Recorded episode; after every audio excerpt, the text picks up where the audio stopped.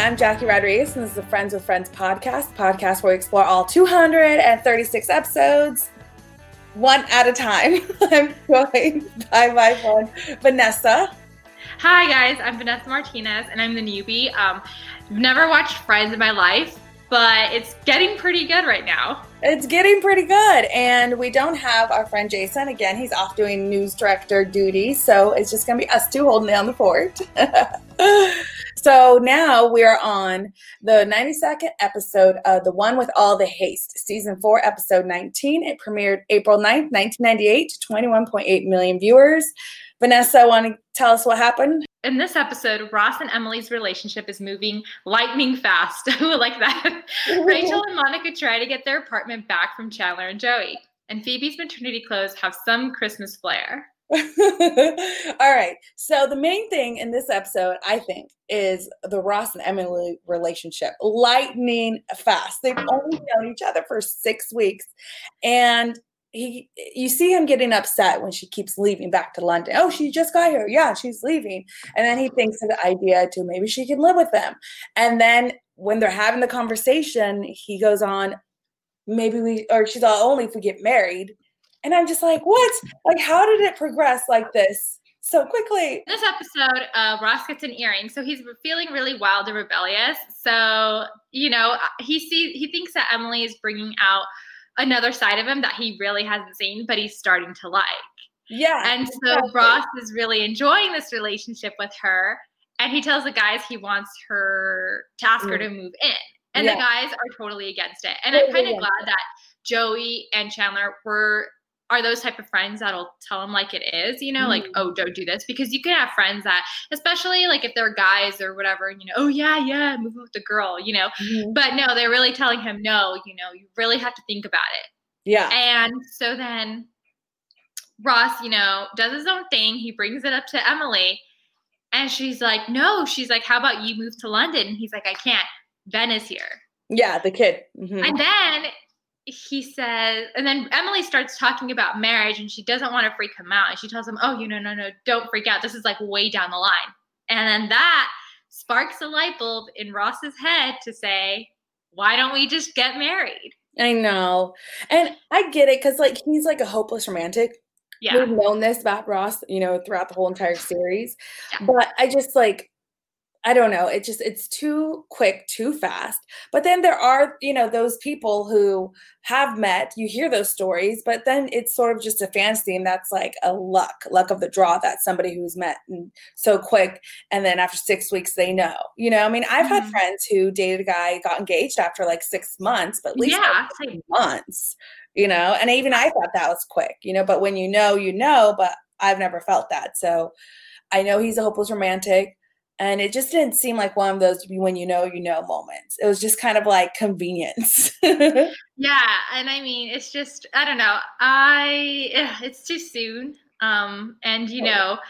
that was the main part of the story. And then that leads into, him telling the guys and all of his friends, and they're all kind of shocked that he's doing it, and Emily says, oh, this is kind of hasty, but, we thought it would be a good idea. And then out comes Rachel from the room, so heartbroken about this new news. I know.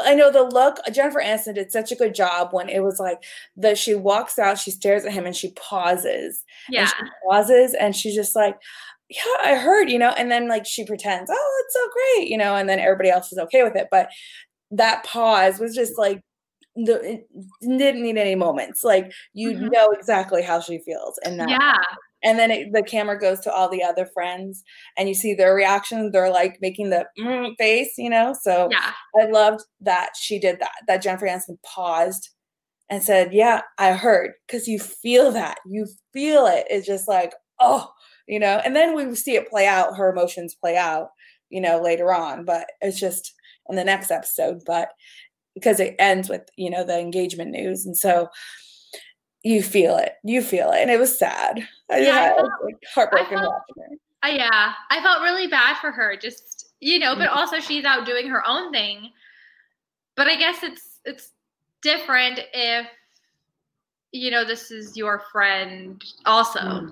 Yeah, you know? Exactly. So it's a different type of relationship. There is. Yeah, because you want to be happy for them and stuff. But, you know, like that's the thing. When you date somebody inside your friend group, you have to deal with seeing them date other people, you know, and you they're always going to be around in your life forever. So then you kind of always think, you know, something will happen, come around again and again. Yeah. They've been on and off. And so it was just good the way that they portrayed it with Rachel, I thought. Yeah. And that was, I guess, that was the main highlight of the story. Yeah. Mm-hmm. One small storyline that was in there, but not quite much. It did dominate as the other two mm-hmm. was Phoebe buying maternity clothes. Yes. Which I thought was hilarious. Yeah, that's what's good too. It's like you have this serious like storyline with Ross and Emily and them rushing. And then you have, you know, Rachel getting heartbroken. And then you have the complete opposite of Phoebe buying maternity clothes. Yeah, it was so funny. You know, she comes in, yeah, wearing the Santa pants, and the guy's trying to tell her, you know, those are Santa Claus's pants, and she's like, no, she's like, these are maternity pants. I found a list of baby names in the pants. See, these are, you know, boys and girls. And she's like, oh, these are good and these are bad kids, you know. So I thought that was hilarious, super innocent and super good, and I mean, the pants looked comfortable. They did. And then it's just hilarious because they try to like make fun of the other girls. She's like, well, your clothes aren't funny. Yeah. I understood she was making a scarf, but I don't understand why she made it so small. Because she just didn't know how to do it. She didn't know how to do it? Okay. That's what I thought, but I was like, I wonder if there's like something deeper to this, her making a scarf. No, she just didn't know how to do it. Yeah, I thought that was funny. Yeah. So shall we take a break and then we can come back and talk about Rachel and Monica trying to get their apartment back and what they do. Be right back.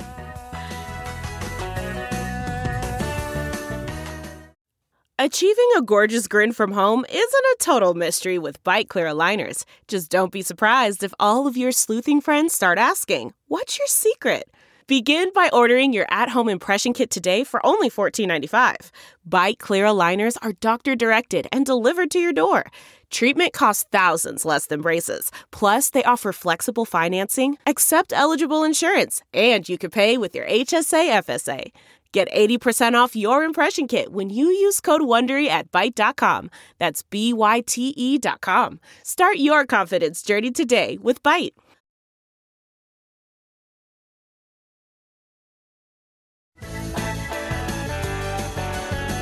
And we're back. So the third thread of the episode is Rachel and Monica wanting to get their apartment back, and they actually do succeed by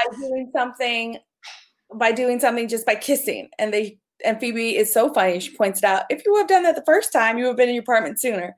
I thought that was funny. But I like the whole way they go about it with like the tickets and the games and everything. Yeah, I mean, the opening scene was, you know, the guy, the neighbor singing really loud, and it was bothering Rachel. You know, she didn't enjoy that singing as much as we see in the end where Joey is enjoying it. Yeah. I thought that was a good end scene with Joey, you know, back in the apartment. I thought that was good, but it was funny because, you know, the girls go into the apartment, they say, you know, we have next season tickets, and they were floor seats. You know, and the guys were like, you know, really wanted it, but they were like, wait, there's the catch. Mm. We want our apartment back. Yeah. And, you know, they try and figure it out with Phoebe's help. And she made up some game called Phoebe Ball. Phoebe Ball, yeah. The game and the title didn't even match. There was no ball involved. It was just Phoebe deciding in her head what questions she was going to ask, what she thought the answer should be, and what she thought the points like the amount of points should be given for the correct answer. Yeah, it was hilarious. It's so Phoebe for her to try to think, like, okay, what's the best thing about trees? Of course she would think that because that's like she loves trees and animals and she's, you know, like hippie. And so it was funny. I thought that was cute. But I like, you know, how the girls are so desperate that, you know, they're willing to do another bet. And so then they do the high card draw. And they have to do it twice because ace is low or ace is high. They never decided it. And then they actually did the second one. And then they got I know queen is high. And then they pick not higher than king. It worked. And so then they pick the king. And so they get the tickets in the apartment, but while they're at the game, and this is what I've always thought when I watch this, while they're at the game, they switch the stuff back. Mm-hmm. The games are only, what, 2-3 hours? Like, how did they do that so fast? Yeah, I don't know. But I also thought it was funny how they mentioned Phoebe's bag of, like, tricks. Like, you know that how people say she has all this stuff? Yeah, but I don't know how they did that. It's just little details that they give to Phoebe that just make her character, I think. That's totally one of them, is that bag of tricks. Oh, the trick cards and all of that stuff, and looking for little things. Remember when she pulled out the goldfish in her purse? Yeah. Oh, yeah. I think I do, yeah.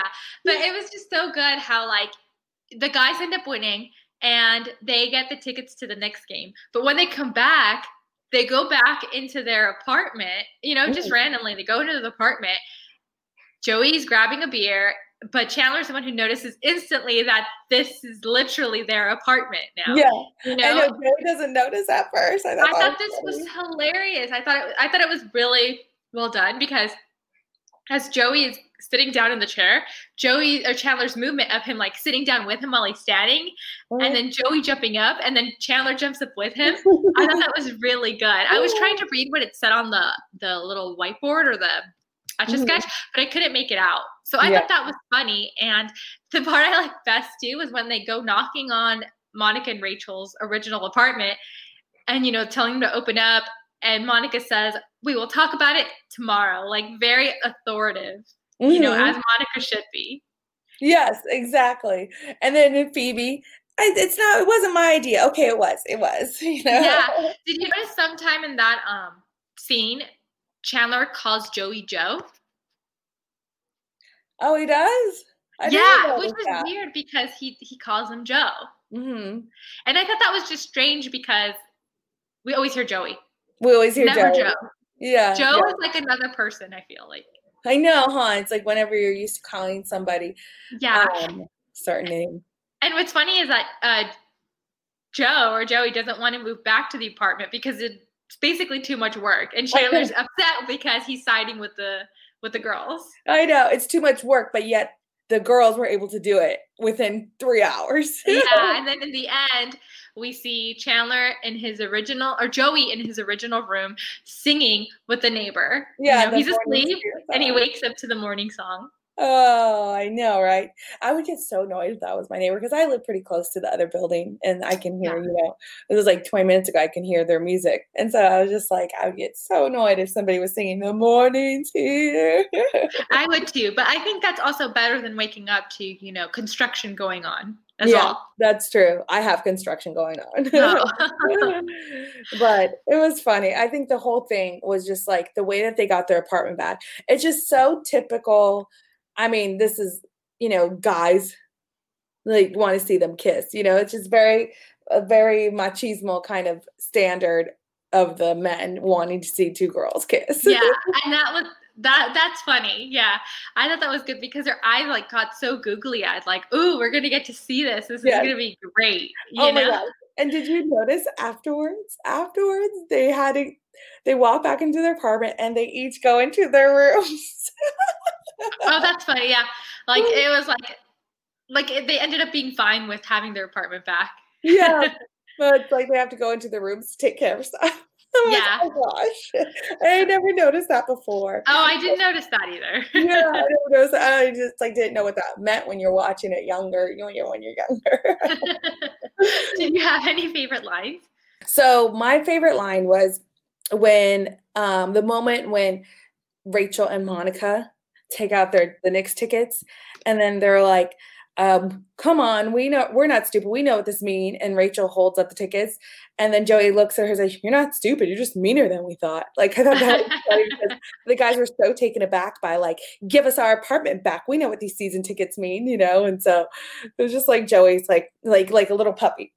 He was. And he wanted the tickets because also when he was younger, he said that his dad was a salesman, and every year they gave the top salesman Knicks tickets, and he always wanted those tickets, but his dad never won them. So this meant the world to him. Yeah.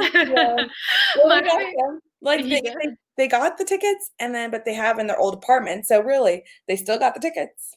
Mm-hmm. True that. My favorite line was when the guys realized their furniture was moved, like that whole scene. Mm-hmm. And then when Monica says, we'll talk about it in the morning. Yeah. And then also when Phoebe, so that whole scene where Phoebe shows up in Santa pants and she finds a list of baby names. Mm-hmm. Yeah, I thought that was funny too. Yeah.